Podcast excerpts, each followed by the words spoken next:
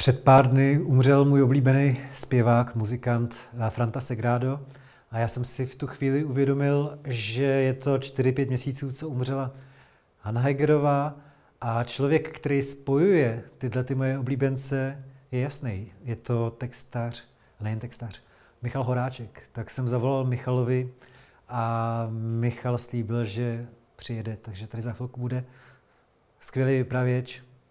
Já se těším moc.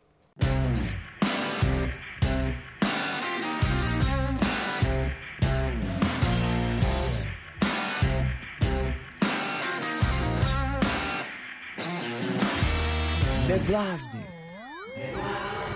Jsem rád, že přišel Michal Horáček. Vítám vás, děkuju. Děkuji za pozvání. Michal Horáček, spisovatel, novinář, samozřejmě textář, antropolog, bookmaker, věčný student, pořád, ale taky teda čím dál častější řečník na pohřbech, se mi zdá. Hmm, bohužel. Bylo jich spousta takových pohřbů, kde jste mluvil. Tak v životě jo, ale eh, na pohřbu Hany Jägerový jsem tady nemluvil, že Ale eh, opravdu se stalo, že za posledních tak rok a půl um, odešly velké postavy uh, při menším mého profesionálního života, písničkářského. Já bych se pak chtěl speciálně zeptat i na tu Hanu Hegerovou, ale mm-hmm. kdo ještě vám schází z těch lidí, kteří odešli poslední dobou? Tak není to tak dávno, co odešel Milan Lasica, že mám k tomu úzký vztah, ne protože jsem ho měl osobně rád, tak školy jsme spolu jako nepracovali, ale za to jsem byl velice vděčný paní Magdě Vášáriové, jeho paní, která mě něco naučila o světové a evropské politice a vůbec, a vůbec o dobrém chování. Ne? To, hmm. to, je, to je báječná paní. A je mi to moc líto že Milan Lasica umřel, ačkoliv jeho smrt byla krásná. Krásná, co? Ale že se mě zastavme, eh, vy jste s ním nespolupracoval, chtěl jste? On tak, on spíš byl textař, jo, tak hmm. textaři spolu zájemně nespolupracují. Hmm. Já jsem spíš ocenil eh, to, eh, jaký nádherný slovenský texty dělal pro mm, repertoár Hany Hegerový. A ona taky jako to milovala. Jo. Ona se cítila jako silně jako Slovenka, i když žila mnoho desetiletí v Praze. Um, se pamatuju, jak mi tak jako s takovým říká, no tak pan Lasica mi tady napsal, ta blůzka je priúzka. To je opravdu krásný, krásný, krásný. slovenský eh, zvukomalebná, zvukomalebná věc. Eh, a tak jako říkala, vidíte, to, to se ještě, pane kolego, tady nedosáhl jako Milan Lasici a myslím si, že e, speciálně ty, ty čerešně, který on napsal, to je senzační věc, jako, která bude žít ještě 100 nebo 300 let. E, lidi samozřejmě tak dlouho nežijou. E, takže to byl Milan Lasica, byl to Hanna Hegerová. V poslední době, bohužel, to byl můj jako ten jeden z nejbližších spolupracovníků posledních 20 let, což byl Franta Segrado, valašský rodák a stělesnění vůbec valašský kultury. Jako vlastně, Já jsem o tom ten poslední týden docela přemýšlel, protože jsem měl všechny ty zmíněné lidi taky moc rád. Hmm. A říkal jsem si, že to je vlastně zajímavé, že odešly takový dva protipóly, co se týče uh-huh. vašeho profesního života, protože uh-huh. možná mě opravte, ale mám pocit, že Hanu Hegerovou jste získali jako ozdobu slavnou šanzonovou zpěvačku, takovou královnu. E, takže ona možná pomohla vám, vám a Habkovi, zatímco e, se grána naopak. Vy jste teda hodně vytáhl e, nahoru. Je to takhle? No to nemůžu nic namítat. Jo. Eh, když já jsem začal spolupracovat s Hanou Hegerovou, eh, tak ona byla jako už jedinečná, jako už to byla ta královna určitýho žánru. Eh, a to staře dobře, jako. Takže jsem vlastně přišel k té královně. Jako, navíc ještě v době, kdy jsem byl úplně neznámý.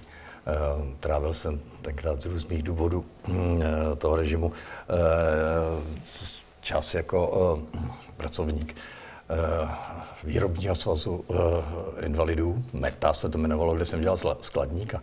Dobře, ale zároveň jste si vydělával ještě jinak, ne? Ani ne. To, to si myslíte, jako, že, že jsem žil z nějaký hazardní hry, ale to není pravda. Ta, ta, ne, já jsem o to napsal celou knihu. Ta, ty peníze na té hazardní hře v těch uzavřených společností, to je oběživo. Hmm. Jo, to se ani nehodí, jako to ani není možný. Proč by s váma někdo hrál, kdybyste furt vyhrával a odčerpával ty peníze? Tak to nebylo. Já jsem, ano, ale já jsem si vydělával jinak i tehdy. Já jsem hodně psal do zahraničních časopisů. E, naučil jsem se tedy sám, vlastně úplně sám, anglicky jako zuřivě, já vždycky dělám věci, když už je dělám, tak je dělám zuřivě.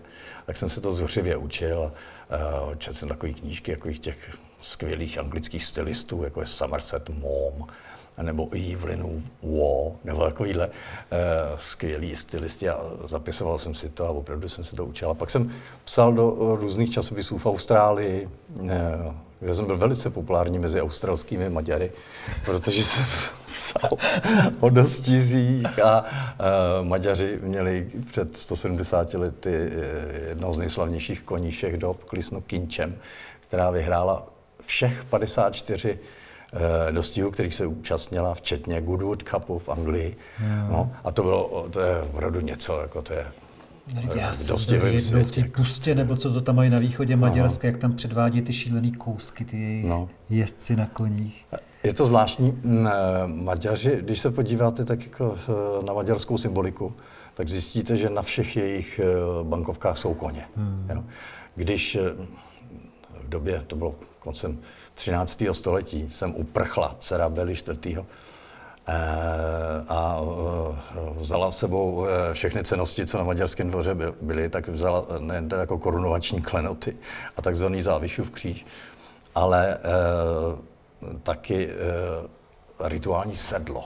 Jo. To my jsme jako králové, ne, nepamatuju si, že by Přemyslovci nebo Lucemburkové, že by se někdy mluvilo o tom, že mě rituální sedla.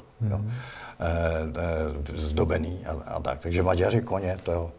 Takže byl jste velmi populárním novinářem mezi australskými no, Maďary, no, ale velice. to vám asi v očích Hany Hegerový moc uh, nepomohlo, když jste za ní přišli. Ne, eh, to mě nepomohlo. Eh, v očích Hany Hegerový, a musím to poctivě říct, pomohlo hlavně to, že mě doporučil Petr Jabka, yeah. který ho ona obdivovala úplně úžasně.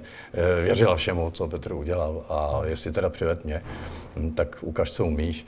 A, tak jsem se pokoušel a byl to taková trochu jiná zkušenost, než eh, měli jiní textaři za Hanou Věrou, protože ona měla báječnou eh, desku, kterou dělala s Pavlem Koptou, asi hmm. možná o 15 let dřív, než hmm. já jsem ji potkal. S tatínkem Václava. Ano. A eh, to, to, to jako byla skvělá věc. Ale to byly ty pravý šanzony, to byly vlastně francouzský šanzony do češtiny přebásněný. A ona se jistě cítila jako uh, tou osobou, která to jako řídí, která to vymyslela, ten koncept, která to řídí. No a tady jsem trošičku, když jsem tak získal trochu uh, větší sebevědomí, uh, tak jsem se pokoušel jako ten, ten program tý, toho Alba uh, vlastně formulovat sám. A ona to tak nějak, aniž jsme si to potom mluvili, přistoupila. Takže ona mě nikdy jako netrápila, tak jako údajně trápila hmm. eh, Pavla Koptu s, s slovo jsem a to nechci a to není pro mě. Tak. Ne, to vůbec jsem neměl tu zkušenost a bylo to velice příjemný s ní. Bylo to příjemný v tom, že a to jsem nikdy ani předtím, ani no předtím samozřejmě ne, ale ani potom, když jsem spolupracoval s desítkami eh, různých interpretů, eh, tak jsem nezažil tu úžasnou přípravu. Jako to, většinou se to tak jako hledá. Jo. A v tom studiu. A dělá se to moc krát. A tak. Vlastně ne. To, ona přišla a bylo to. Bylo to hotový. Uh-huh. Ona byla o generaci starší než uh-huh. vy. Ten vztah se dal nazvat přátelstvím po čase, nebo jste byli kolegové? Byla to taková uh, úctivost, jako bych řekl. To bylo to nejdůležitější slovo, proto já jsem si ji velmi vážil a ona byla tak laskavá že byla taky velice zdvořilá eh, vůči mě. Ona, ona dokonce, možná, že to tady ani v Česku už nemáme, ale na Slovensku v Bratislavě, je taková jako ta gentry, jako, nebo taková ta, uh, takový ty, jako ti, ti, ti, lidé, kteří jako dělají tu společnost, tak ona se cítila být jedním z nich a měla takový rituály. Jako, to vůbec nebylo možné se s ní sejít kvůli něčemu, jako pojďme řešit tohle. Jo. Ne, to, ona potřebovala eh, takový, eh, takový orientální způsob, že se jako muselo mluvit pořád o něčem úplně jiným. A ke konci se řeklo, kdy se sejdeme příště. A, ale napřed mě to teda udivilo, ale později jsem, později jsem se na to zvykl. A bylo to pěkný s ní, bylo to pěkný, protože, protože jaký jiný to může být než pěkný.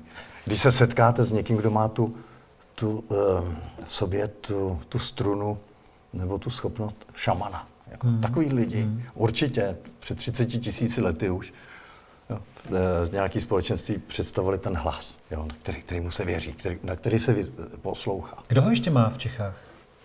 Uh, no, nevím, některý, myslím si, že to z toho může mít Jarek Nohavice. Přesně to jsem chtěl říct, Jarek Nohavice ho má. má to určitě. ví každý, kdo byl na jeho hmm. koncertech. Jo. Eh, ve svých hodně šťastných dobách, eh, když jsem s ním eh, úzce spolupracoval, to měl i Richard Miller. Jo. Ten dovedl oslovit jako skvěle. Prostě mu vyseli na rtech ty lidi a, a bylo to ten způsob té prezentace byl vlastně důležitější než to, co říká. To, my tady máme v českých dějinách takovou e, zábavnou historku. E, s dovolením, já vám ji řeknu. Prosím, budu rád. E, e, v určitý době jsem přišel e, slavný kazatel Juan Capistrano. Juan Capistrano e, byl taková velká hvězda, která kázela, nevím, proti nešvaru, církvi, jako oprava, návrat jako k, k evangeliu v tom smyslu, jako, že to musíme brát vážně a tak. A, a davy na něj chodili. Jo. Ale on kázal tady jenom latinsky. A když přišel teda na staroměstský náměstí, tak tady mu rozumělo třeba 100 lidí. Jo. A ono tam přišlo 10 tisíc. A byli úplně jako uchvácený z toho, ačkoliv jo, z toho, jak on, on kázal, jenom jak to prezentoval. Charisma. Pak přišel e, někdo, kdo si to jako schrnul a řekl, já vám teďka řeknu, o čem mluvil. No, a půl hodiny mluvil o tom, o čem mluvil, a lidi odešli, to vůbec nezajímalo. Tady vidíte, jak je strašně důležitý by, mít, mít to charisma. Hmm. Možná ještě na té eh, Hegerce je zajímavý, že odešla včas, to o tom často asi lidi přemýšlí, umělci, výkonní, Eh, herci, zpěváci, kdy odejít a ona teda odešla velmi důstojně a už se nevrátila zpátky na to pódium. Od té doby, co se eh, co přestala zpívat, tak už jste se asi neměli důvod stýkat vlastně. Já jsem o tom dost přemýšlel a několikrát jsem o tom i mluvil. Mě tohle to opravdu zaujalo, protože ona měla ty koncerty vyprodaný na rok dopředu. Jakkoliv, prostě, já nevím, v Moravských Budějovicích se řeklo, že na jaře v březnu někde koncem bude Hanna Hegerová, v ten okamžik se to vyprohla a je to. Jo. Takže ona mohla pořád. Ale ona, eh, ona byla přesvědčena, že ona, ona mi to moc krát říkala, já vlastně nemám nějaký extra talent. Jo, já se to musím hodně připravit. Ona talent měla teda obrovský, jo. Ale, ale současně se to potřeba připravit. Ale hlavně z toho vyplývalo, že ona chtěla dávat jako to nejvíc. Jako to, to, hmm. to, pokud možno jako něco dokonalého a se to dokonale připravovala. A jakmile už ne, byla nemocná, už jako, já jsem si ji pamatoval jako poměrně urostlou dámu a potom po těch letech, ne, no, ona to vlastně byla eh, dáma velice malinká. Jako věchýtek. Jo, jako věchýtek. A ona to věděla a stejně to věděl Oldřich Nový třeba. Jo. Oldřich Nový už, eh, když už nebyl ten rostomilý člověk, už byl jako hodně starý a měl různé choroby, Eh, tak nechtěl, aby ho takhle lidi viděli. Takže když dal interview vůbec někomu, tak za paravánem. A on tam seděl reportér, byl paraván a zatím byl ten hlas, který stále byl hlasem rostomilého člověka od Řícha Nového. E, ale ona nešla až tak daleko. E, dokonce e, to brala tak důsledně, že, že myslím nejela ani pro e, slovenský státní vyznamenání, který pan, pan prezident Kiska udělil zkrátka důsledně trvala na tom, že aby si lidi pamatovali, jako, že byla plná síly. No. A to je obdivuhodný. Hmm. No, ale teda, já jsem se ještě ptal na to, jestli pak byly ještě důvody pro nějaké setkávání nebo ne. V té době, kdy už nespívala koncerty, předpokládám, že moc ne, protože jste fakt byli hlavně kolegové. Hmm. No, eh, bylo to tak, že já eh, se považuji za přítele jejího vnu, vnuka Matouše. Jasně. A uh, Hanna Hegerová byla, to bylo jedno z nejhezčích věcí, který její takhle tu, ta, ta poslední léta zapalovala takovou září a to byly, to byly ty děvčátka, jako, kteří, takže to byly vlastně pravnučky hmm. a tím se těšila. Ona se také nesmírně těšila tím, ona měla v hlavě některý lidi mají takovou, možná, že jste takový někdy v životě potkal, že ho měli na všechny ty, ty jízdní řády, jako všeho. Jo. A ona uměla programy všech rozhlasových stanic. A byla v tom úplně expert. Jako to bylo až autistický. Ona prostě, ano, 22.30 je prostě tady v Belgii, vysílají tenhle, ten prostě já nemůžu minout. Jo, a takhle. E, takže to bylo taky její velká vášeň. E, ona byla frankofonní, jako, nebo eh, ona měla francouzsky a poslouchala i zahraniční rádia. Jak moc na ty jazyky uměla, jako nevím. Jako vím, že v nich výtečně to interpretovala, yeah. ale ona třeba zpívala taky vidíš. Hmm. A to si nemyslím, že uměla jidiš. Hmm. Uh, a takže já to nedokážu na to odpovědět. To asi, asi myslím, že tu francouzštinu nějak zmáknutou měla, protože tam nějakou dobu taky byla tenkrát a tak. A hvězdou tam byla? No, tak relativně. Když se mluví třeba o Martě Kubišový, tak eh, eh, Hanna Hegerová tam byla mnohem díl než Marta. Jakože tam přeci jenom strávila, já nevím, půl roku tehdy, v tom roce 68-69. Opravdu dlouhý čas mm. byla v té Olympii, mm. což podle mě není jen tak. Mm. Byla v té Olympii a byla taky v, ně, v německých. Jako, to, to se neprávem jako opomíjí, jako, tak, vel, na velice slušných jevištích e, německých byla. Já, jsem dokonce, já si dokonce myslím, že tam byla víc doma. Jako, ale, hmm. ale to víte, řekne se Chamzon, tak je to ta Francie, tak to co by tak patří a, a měla to štěstí. No to vlastně bylo úplně, jak to někdy tak v životě bývá. Jo. E, musíte mít štěstí. Hmm. Každý, kdo to někam dotáhl, měl štěstí. Každý. A ona měla vystoupit, eh, přišel jsem, přijel jsem tam do Prahy někdy, já nevím, jestli to bylo v roce 68 nebo 9, zkrátka z té doby, kdy to bylo taky trošku otevřenější ten Bruno Cocatrix, jo, který, mm. který měl tam se staral tu Olympii. A šel se podívat na nějakou šanzonierku, tak, nebo nevím, tak bylo mu řečeno, tam se podívejte, bylo to tamhle na Václavském náměstí, myslím, že se mnou Alhambra. Jo. Mm. A zrovna, ale ten den, kdy ten Bruno Cocatrix se na ní chtějí přijít podívat, tak ona jako onemocněla, nebo měla úraz, nebo zkrátka nemohla přijít. A on mi říká, co budeme teďka dělat, tady ten Cocatrix a nabídnem to tady té Slovence, jako, a já to, jako, to nějak moc A, a, a díky, on ho uchvátil. Takže díky vlastně takový náhodě. Se to byl vlastně šéf se... Olympie, tehdejší. No, hmm. No, eh, člověk potřebuje štěstí a tak to se přesuneme plynule teda k Františku Segrádovi, který před pár dny taky odešel. Uh, ten měl velký štěstí na vás, vy na něj taky. Já jsem Ale je to trošku štěstí. opak fakt toho příběhu uh, Hany Hegerový, protože to byl člověk naopak velmi lidový, člověk, který měl blízko do hospody čtvrtý cenové skupiny a tak dále. To vám povím. Uh, učinil mou ženu několikrát nešťastnou. Moje žena je, moje žena je kostýmní výtvarnice. A když jsme třeba ve Zlíně, se otevíral takový ten velikánský dům vody Jiřičný, nevím, jestli to je kulturní dům nebo nějaký centrum, prostě je to taková velká věc, moderní. A na zahajovacím koncertu jsme jako měli my, byl tam Franta a moje žena obstarala teda uh, Frantovi perfekt jako černý šaty k tomu, se hodil. No ale uh, on to tak jako nikdy nenosil, nějak tomu moc nerozuměl, na rozdíl od Hany Jagerový. A tak přišel v pohorkách. Jako. A to je přesně jako byl on. A, a, ale to na něm bylo i to milý a cený, že on tam nosil takový ten, jak bych to řekl, snad se můžu dovolit říct, takový ten smrad, jako, ten smrad jako života, eh, který prostě speciálně tam, tam jako v, na Vsetínsku, ale tam není úplně jaký život. Hmm. Jo. A on, on to vlastně jako by stělesnil. Jo.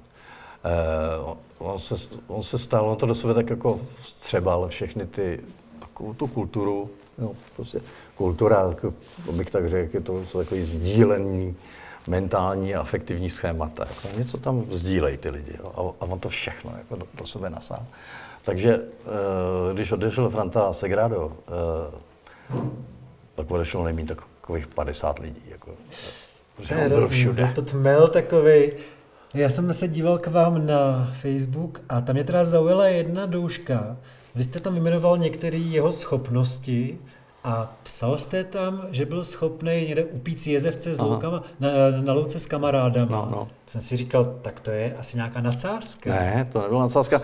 No, oni tam prostě oni, oni, tam jednou za čas, vždycky bylo něco takového, vůbec nevím, jako teďka asi mě budou všichni eh, ekologicky eh, náchylní lidé úplně nenávidět, ale, ale bylo to Franta. Jako, a, um, tak jo, já jsem se dozvěděl, že to je jezevec, když jsem něco pozřel. Hmm. A m, nebylo to moc dobrý, já vám povím, hmm. nejeste jezevce. Hmm. A, a nicméně byl to Franta, ale uh, to, to, to se těžko jako vysvětluje. Ale on tohle co všechno přenášel do těch písní. A dneska už se nebudou jíst jezevci, když odešel Franta, tak ne, to skončilo. Ne, tím to skončilo, Jezevc, jezevců. Jezevců. Měl se to s ním těžký i v nějakých jiných ohledech, protože teďka jste mluvil před chvílí o té Haně Hegerový, jak vnímala vlastně velmi vstřícně ty vaše texty, až překvapivě. Tak uh, on vás vnímal jak, Franta? On byl zase pro změnu o trošičku mladší než vy. No. Uh, takže jaká byla ta spolupráce s ním? Výborná. To, to musím říct, on mě vždycky překvapil. On byl trošku podobný jako Hanna Hegerová a přitom úplně opačně. Když on přišel do studia, ale tak to, tak, tak to trvalo, ta, ta píseň fakt těch sedm minut. Jako, víc ne, to natáčení. Jakože na první dobrou. Ale vůbec to neměl připravený, na rozdíl od Hanny Hegerová. Měl se tak jako spolech, že bude mít tu, že bude mít tu slinu, jako, a teď do toho jako šel. A ono se to jako dařilo, tohle. Já si myslím, že ty jeho písně jsou, to jeho podání je tak cený, právě v té bezprostřednosti, to za prvé, to je nevýdaný. Úplně jiný než Jana Gerová. A e, za druhý, že to byl jako chlap. A chlap, jak jsem někde napsal, jako mužských je spousta, málo je chlapů. A v té písničkovém světě zaplatí ještě třikrát tolik. Jako.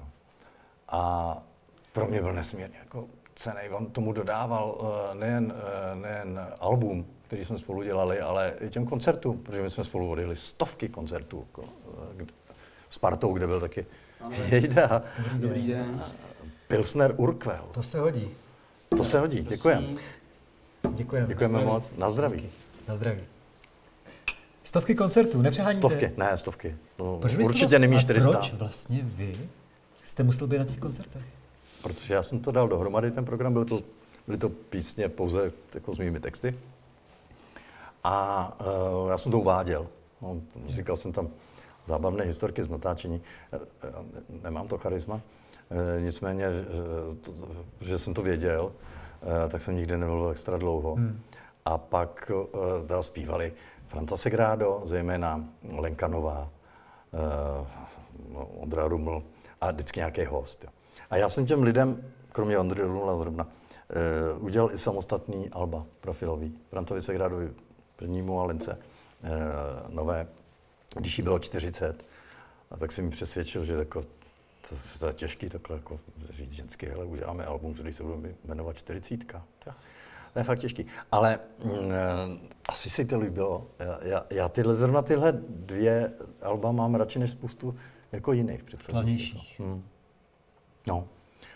To, to, to, víte, tak já nevím, jsem vyhrál všechny ceny za album, mm, za album Ohrožený druh, jako bylo nejprodávanější album a získalo to Anděla taky a tak. No ale tohle jsou mnohem lepší věci, ale hold, už ne, nikdy nebudou tak slavný, protože už pominula doba slávy Alb. No, dneska už Alba vlastně ani nejsou. Nikdo jakoby hmm. na to nemá čas, aby si pustil někdy po půlnoci, když je sám do sluchátek, to celý album a vnímal to jako projekt, jako hmm. nějakou výpověď uměleckou. Jsou to už jenom jednotlivé písničky, které slyšíte z počítače. A přesto jsem tehdy, když jste vyudělal před, já nevím, mm, sedmi, osmi lety solovku Frantovi Segrádovi a potom, když dal ještě tu druhou krásnou desku eh, ano, v paralelním vesmíru, tak jsem pořád doufal, že se dostane mnohem víc do toho českého povědomí, než se dostal. Teďka jsem zaregistroval strašně moc lítostivých mhm, statusů mm-hmm. a vzpomínek, ale mm-hmm. většinou od lidí jakoby z branže mám mm. pocit, ale zase až tak, a to škoda, protože to opravdu takový druhý, nebo takhle, jak jsem se ptal na to, jestli někdo se podobá tím hlasovým vystupováním, charizmatem eh, té Haně Hegerově, vy jste říkal, že třeba Nohavica, tak já nevím, jestli je někdo podobný na té uh, scéně populární hudby Frantovi Segrádovi. Možná je tam analogie v herectví s tím Bolkem Polívkou, možná to je jenom daný tím krajem, hmm. nevím. Ale v té hudbě si nevybavuju, že by byl podobný člověk uh, žijící, jako je Franta Segrádo. Ne, není, není. jednak to chlapství je zácný a jednak ta zemitost toho určitého regionu a jeho folklore. Jo jak se říká teda uh, anglicky folklor, vlastně znamená lidová moudrost. Hmm. Jo? Tradovaná, ústní, tradovaná moudrost. Ještě pro to vypravěčství, no, to je možná právě. podobnost s tím bolkem polívku. Jo, jo, jo, vyprávěl. Neuvěřitelně vypravěči. No, já jsem, taky my jsme spolu udělali takovou, uh, takový album, který samozřejmě uh, jako nezná skoro nikdo. To nebyly písničky, ale on tam čte dopisy z lásky a nenávisti, které já jsem kdysi psal do Mladého světa v roce 89. A tak jsme těch pár vybrali, protože lidi mi říkal, jak to vydám a já jsem nechtěl, protože si nemyslím, že to je moc dobrý. Ale z těch asi 30 jsme jich pár vybrali a Franta, ani mi nikdo jiný nenapad, kdo by to mohl se mnou dělat. Jako. Hmm. To, uh, já to mám moc rád. Uh, no. Franta, uh, Franta se grado ještě vypravěč, ne zpěvák. Jo. A on, já si pamatuju, nezacelitelné věci. No. no, před těma třema, čtyřma rokama jsme se vlastně všichni poprvé lekli, že je to s ním mm-hmm. špatný. Nebyl mm-hmm. jste náhodou tehdy u toho, když on skolaboval? Byl. Byl, takže no. tehdy vám došlo, že to nebude, že to už nebude tak úplně jednoduchý. Já si, já si pamatuju, já jsem navštívil Frantu Segráda třeba šest týdnů poté, co mm-hmm. došlo k té zdravotní těžké příhodě a to teda nemohl chodit a jsem si říkal, ježíš, takhle mladý chlap vlastně a to nevypadá moc dobře. A to je podle mě přelom roku 17 a 18 mm. nebo tak nějak. Ano. Eh, já jsem četl váš článek o tom, velmi dobře jste vystih to jeho, to jeho jsou a to prostředí, že jo, tak on jenom chci poznamenat pro lidi, kteří to nevědí, že bydlel v obce Jablunka a že tam že nějakým jako bývalým mlíně v podstatě a to byl nějaký obrovský nákladní výtah, kterým se dopravil. Bylo to celý takový bizár. Jako. A v tom výtahu měl právě zásoby. Právě, právě. A šunku velkou španělskou. Právě. Uh, no, uh, jako takovým jako dobromyslně chci říct, že on eh, si za to hodně mohl sám, jako jo. On, on se jako nešetřil. Nešetřil se, on říkal, že toho vypil víc, než malý pes přeplaval Pře- za Ano, život. že by to malý pes nepřeplaval, ano. Uh, jo, jo. Uh, a kouřil podle mě dvě krabičky denně. To nejmí. Ale uh, na druhou stranu, je to jeho život. Jako jo. Možná, že by tady bylo tři roky díl, ale nebyl by to on, on by nežil ten svůj život. Jo. To nikdo nemáme jako právo na to, to soudit. Já jenom konstatuju, že se teda fakt nešetřil. A já konstatuju, že tady měl ještě 10 let být a ještě no, dvě, tři desky. To jo, to bylo báječné. Stát se ještě slavnějším. Ale otázka zní, jestli takovýhle sféra vlastně stál o slávu. Jo, to jo. Stál, jo? Mm, ale každý, kdo si stoupne na jeviště, i když je to tělocvičná ve Valmezu, jako jo, eh, tak strašně chce, aby to líbilo. Jo, strašně chci, aby to slyšelo co nejvíc lidí. A tak je to správný. A tak to není nějaká ješitnost, to je správný. Ale když nechcete, aby to lidi poslouchali, tak to nedělejte. No? A když to děláte, tak to chtějte. Aby, aby, aby lidi řekli, je, to se mě dotklo. Já, můj, můj příběh je vlastně podobný, jako, akorát jsem to neuměl tak říct. E, to je ono. Ne, on, on, on jako chtěl veškerou, veškerou eh, možnost se zviditelnit, jak se dneska říká. A, tak jo, jeho třeba těšilo, že vlastně Otakar Vávra s náma udělal poslední eh, jako dílo svého života, když mu bylo asi 91. A, a tam byla taky píseň Hlava kance, kterou uh, Franto Segrádo dělal. A já si myslím, že do smrti uh, si pak ještě Otakar Vávra pamatoval jenom jeho, jo, protože to, to bylo, to, je, to opravdu, probíhalo jo, to natáčení. Ale tak no, probíhalo to podle jako, režisérských pokynů Otokara Vávry. A spočítalo to víceméně jenom v tom, že tam, že tam Franta jako sedí a dumá nad nějakýma zelenýma likérama. A, a, ale i z toho je, je to na YouTube, dá se to najít, jako, hlava kance. Eh, ale eh, jako i mimo, eh, mimo jako to, to vlastní natáčení, jo, protože on pořád mluvil, jako vyprávěl, i tomu Otakar Vávrovi a to, to není jen tak. E, to asi Otakar Vávra už jako léta nezažil a on, myslím si, že to na něj zapůsobilo teda. No, tak Měl jste ho představit s Hegerovou, že by pokecali? No, ale, ale nevím, vy jste sám říkal, že byl jako úplně jako jiný. Jako já nevím, jestli ona jako brala vážně člověka, který si ke smokingu veme pohorky. No každopádně tisíce Čechů by vám měli být, anebo jsou vděční za to, že jste ho té širší veřejnosti objevil, ale vám ho taky někdo musel objevit, takže není zásluha jenom na vaší straně, ale ještě na straně toho, kdo za vám přišel a Pošťouchl vás, hele. Jo. Michale, všímej si toho Franty. E, tak to bylo, tak to musí být. Jako já e, nejsem expert na všechny regiony České republiky, abych věděl, v jaký vesničce žijou, v jaký zemi ti lidé, že? kteří ještě umějí zpívat. E, ale já jsem to vždycky chtěl. Já jsem hledal, prostě hledal typy, hledal. E, a nebo to byli třeba známí lidi, jako tenkrát, když jsem vzal Kocába, rockera naplno, jo, v té době v roce 90, 88. E, a prostě dělat ten šanson třeba, zkusí ten šanson. To no nebylo to jen tak. Důležitý, jako... Nebylo v roce 90 88, to že to bylo no. ještě za socialismu. No. Takže no. to bylo úplně úžasný v penzionu svět. No, no. A, a tak jsem chtěl e, buď objevovat ve známých lidech něco, co, o čem možná ani oni sami nevědí, že v nich je, anebo vodit teda ty úplně neznámí lidi. A dělal jsem třeba, když jsme dělali s Habkou jednou z těch Alp po roku 2000 těsně, Eh, tak jsme tam měli jazzmana eh, Jana Spálinýho. Jo. Hmm. O tom taky málo kdo ví, málo kdo. Jazzmeni to znají, jsem senzační. A dělá výborně ty věci. Jo. To, jen ty jsi nic neslyšela, je píseň, kterou zpívá tam Jan Spálený a takhle by to nikdo nedal. Jako, to je velkolepý. A uh, když jsme se o tom trošičku bavili, že bych ještě potřeboval tak nějak jako najít, tam říkal, ne, hele, tamhle, někde v Setínsku, tam je chlap, který se jmenuje Segrado, ale to bys měl slyšet. Takže asi někdy při svých cestách po různých jevištích Jan Spálený se svým, svými kolegy eh, tam toho Frantu prostě někde na něj narazili. Jo. Takže děkuji Janu Spálenýmu, že, že mi na toho Frantu přivedl. No a o pár let později já poslouchám jednu z těch vašich desek a je skvělá, jako ostatně vždycky, ale je tam jedna totální perla a já se zamiluju do toho hlasu a to je Praha. To je mám jízdenku z Frýdku Děkuju. a za uchem Kitku. To je přesně a to je píseň, která pro mě byla tak tak převyšovala všechny ty ostatní dobrý, na to nezapomenu vlastně. To mi říkal Jarek Nohavica, že až jednou udělá desku, eh, kde bude zpívat eh, písně jiných lidí, jenom proto, že se mu líbí a že si je vybral, takže by určitě chtěl zpívat tu Prahu. A, a, já myslím, že to Frantovi jako úžasně sedlo tohle. To, to, to je tak, a nevím, abych se nevychloubal jako se svými písničkami, ale chci mu zdát tu čest, že takhle to skoro nikdo nemůže nikdy už zaspívat, jako to udělal. Hlavně takový to vaše umění, že to vypadá, jako by ten člověk si to textoval sám. Mm, no, No, to, já jsem se pokoušel. Uh, tohle, a to, to, to bylo s Jardou Svobodou, uh, lídrem skupiny Trabant. Mm-hmm. Ten dělal uh, hudbu, vy jste dělal texty? Já, já se tomu Jardovi Svobodovi úžasně jako obdivuju. To je taky takový zvláštní člověk, který, který jako objel těch festivalů a těch jevišť jako s tím Trabantem strašně moc. A pak jedna píseň, která se jmenovala Černý pasažér, se dostala do rozhlasu a začali jako hrát, jako naplno, to byl normální hit. Jo. Hmm. A on říkal, tak to děláme něco blbě. a rozpustil to, takže teď musím Tak vidíte, že existují umělci. Že existují který umělci, který jako, až, až tak nadšený z toho nejsou. E, pro mě bylo jako velká čest tím Jardu dělat a bylo to strašně hezký. A ještě tam napsal písničku Něco hezkého, který taky eh, Franta zpívá, je to taky klip. A to si taky nemyslím, že by někde jiný měl takhle udělat.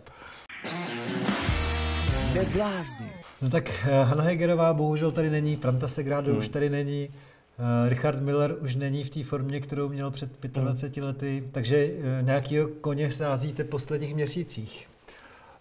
Na žádnýho, protože já jsem se teďka trochu přestal tomu věnovat, abych měl Eh, aby si vyčistil hlavu um, eh, z jednoho způsobu uvažování. Hmm. No. Protože přece jenom, ale to je něco jiného než třeba jako věda. Jo. Jsme tomu humanitní věda, ale furt věda. A to se nedá, jako, já to neumím zkombinovat, jakože od deseti do, do čtyř budu dělat poezii a, a od pěti do jedenácti vědu. Eh, to vůbec nejde. Ale já, to, já, já jsem to nějak jako potřeboval. Takže jsem se přihlásil eh, jako přece jenom musím teda připustit, že v pokročilejším věku eh, k přijímacímu pohovoru, k přijímacím zkouškám na dějiny umění jo, Filozofické fakulty Univerzity Karlovy. A tam je veliký jako, o to zájem. A nedivím se, protože to je úžasný. A jsou to, byli tam samozřejmě ti mladí kolegové, jako nastávající kolegové, jak jsem doufal, Eh, kteří jsou třeba z rodin výtvarníků a prostě mě na gymnázium dějiny umění. A oni tam brali jen 10% z těch přihlášených. Jo. A pro mě je to jedna z takových posledních jako tří let, dvou let, jako jedna z největších jako věcí, že, že, že jako jsem se tam jako dostal. to bylo jako pěkný. A doma mi říkají, tak se tam dostal, jak jsi to dostal, dokázal. Tak už toho nech, to už stačí. Jako. A vlastně nikdo nepředpokládal, že to opravdu budu studovat. Mě by fakt zajímalo, jestli nejste v análech té uh, univerzity už nějakým rekordmanem, protože vy už studujete strašlivě dlouho. No, ale nejsem většině student. Většině studenti jsou ty, kteří se nechají živit maminkou a, a uh, ne, to nikdy neřekl. to nedokážou. Ne, jen to chci vysvětlit, jako, co znamená ten většině student. Já jsem student, který vlastně jenom touží potom se něco dozvědět, mít o čem přemýšlet. Uh, a jestli jsem v nějakých análech, to nevím, to asi to asi tam budou jako větší pašáci. No, proč to nebyl for na začátku, když jsem říkal antropolog, protože tomu předcházelo dlouholetý studium no, antropologie. No, to jsem studoval asi 12 let, eh, než jsem získal doktorát v roce 2011. A pak jsem dělal s Frantou Segrádem a ostatníma písničky hodně, kudy kam byl, český kalendář, eh, stovky těch koncertů. A teď jsem si zase řekl, že ještě jsem vystýská potom po té humanitní větě. To zní jako by teďka vaší životní prioritou, kromě rodiny, protože máte ještě pořád vlastně uh, docela malou dceru, hmm. uh, tak je studium prioritou životní? No, jasně, to je jako, když ponecháme stranou ty rodinné věci a zdraví a tak, eh, tak je to teďka moje jediná priorita v podstatě. Já se nemůžu soustředit na nic jiného, to je strašně náročný. Ne, opravdu, to je pro mě, já, já jsem studoval jako různé věci, ale tohle jako řádově náročnější než cokoliv. Jako. Dobře, a pak to jednoho dne vystudujete a co? Konečně už byste se tomu třeba jako pak i věnoval, protože té antropologii se asi nějak vědecky nevěnujete. Ne. Ačkoliv, teda teď se stalo, že, to, že někdo, jako známý režisér, už jméno nebudu teda říkat zatím, e, našel si tu moji dizertační práci Habitus hazardního hráče a říkal, tohle, z toho musíme udělat film. Tak teďka jako se zřejmě jako může dojít tomu, že to bude film, na kterým se samozřejmě musím nějak podílet. Tak to jo, pak se to bude taky překládat do angličtiny, tak to třeba ještě nějaký život mi bude. E, ale tu máte pravdu, že tu konkrétní vědeckou práci jako nedělám. Ale říkáte, co až vystuduju uh, dějiny umění, hele, to je tak minimálně ještě od teď, ještě na dalších sedm let, tak já předpokládám, že až to vystuduju, tak umřu. Co jako dál? Tak to je strašná představa. Ne, to je super. Ne, to je super, když děláte něco až na hranici svých možností. A uh, jako ten Milan Lasica, teď on... No. To, ne, Dobře, že jo? Dobře, ale Milan Lasica měl za sebou, uh, myslím, že vážný zdravotní problémy. Eh, se srdcem a tak dále. Vy doufám, jste docela v pohodě. Tak on byl starší o 14 let. No, no ještě k tomu. Takže vidíte sám, že i kdybyste šel v Lasicových stopách, tak i potom do studování ještě budete mít spoustu času. To bylo fajn. Ale hele, s tím se nedá počítat. Eh, já si myslím, že můžu něco dobrého napsat. Jo, v rámci, v rámci mm, svého studia, protože tam musíte udělat bakalářskou práci, magisterskou práci a dizertační práci.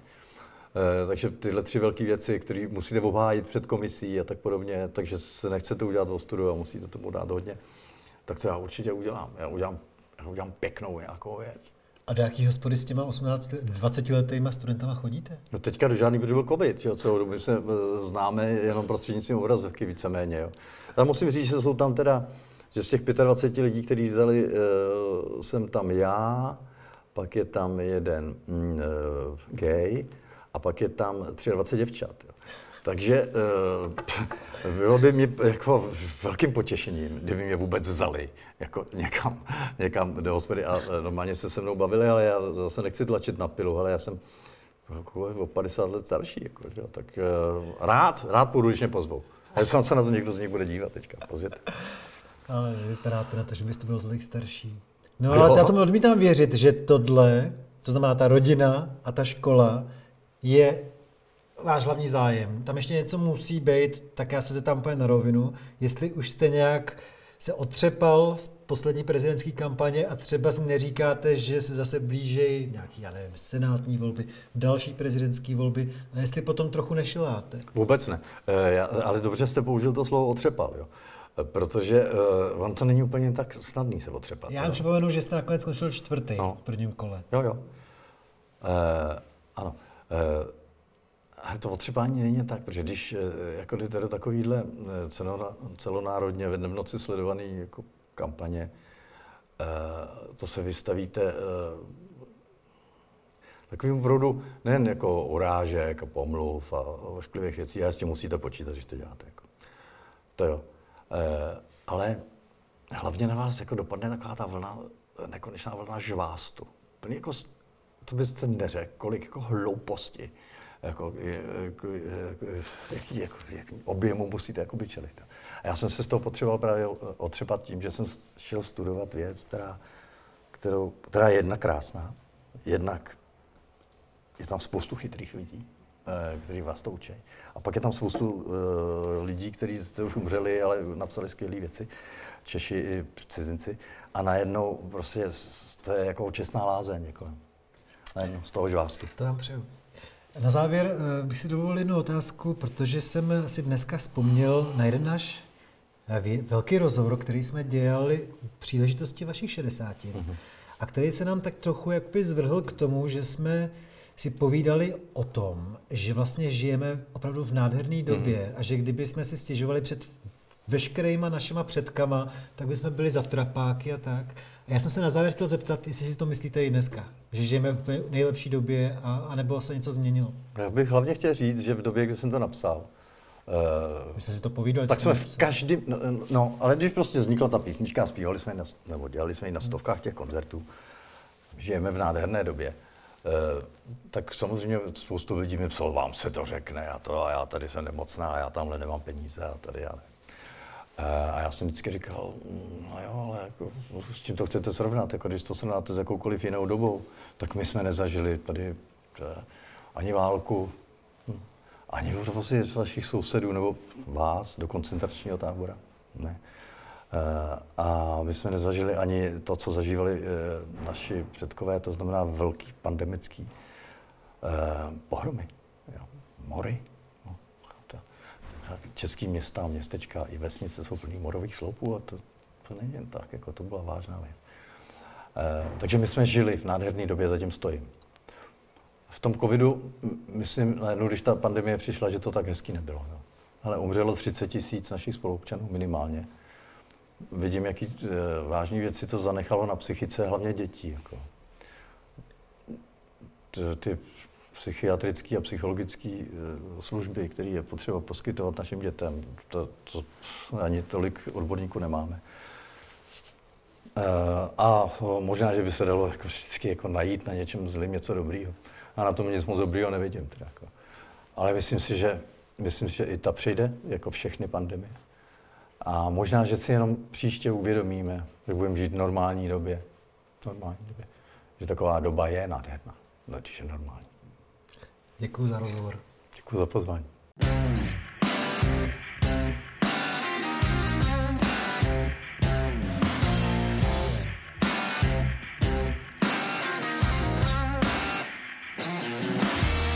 Neblázni.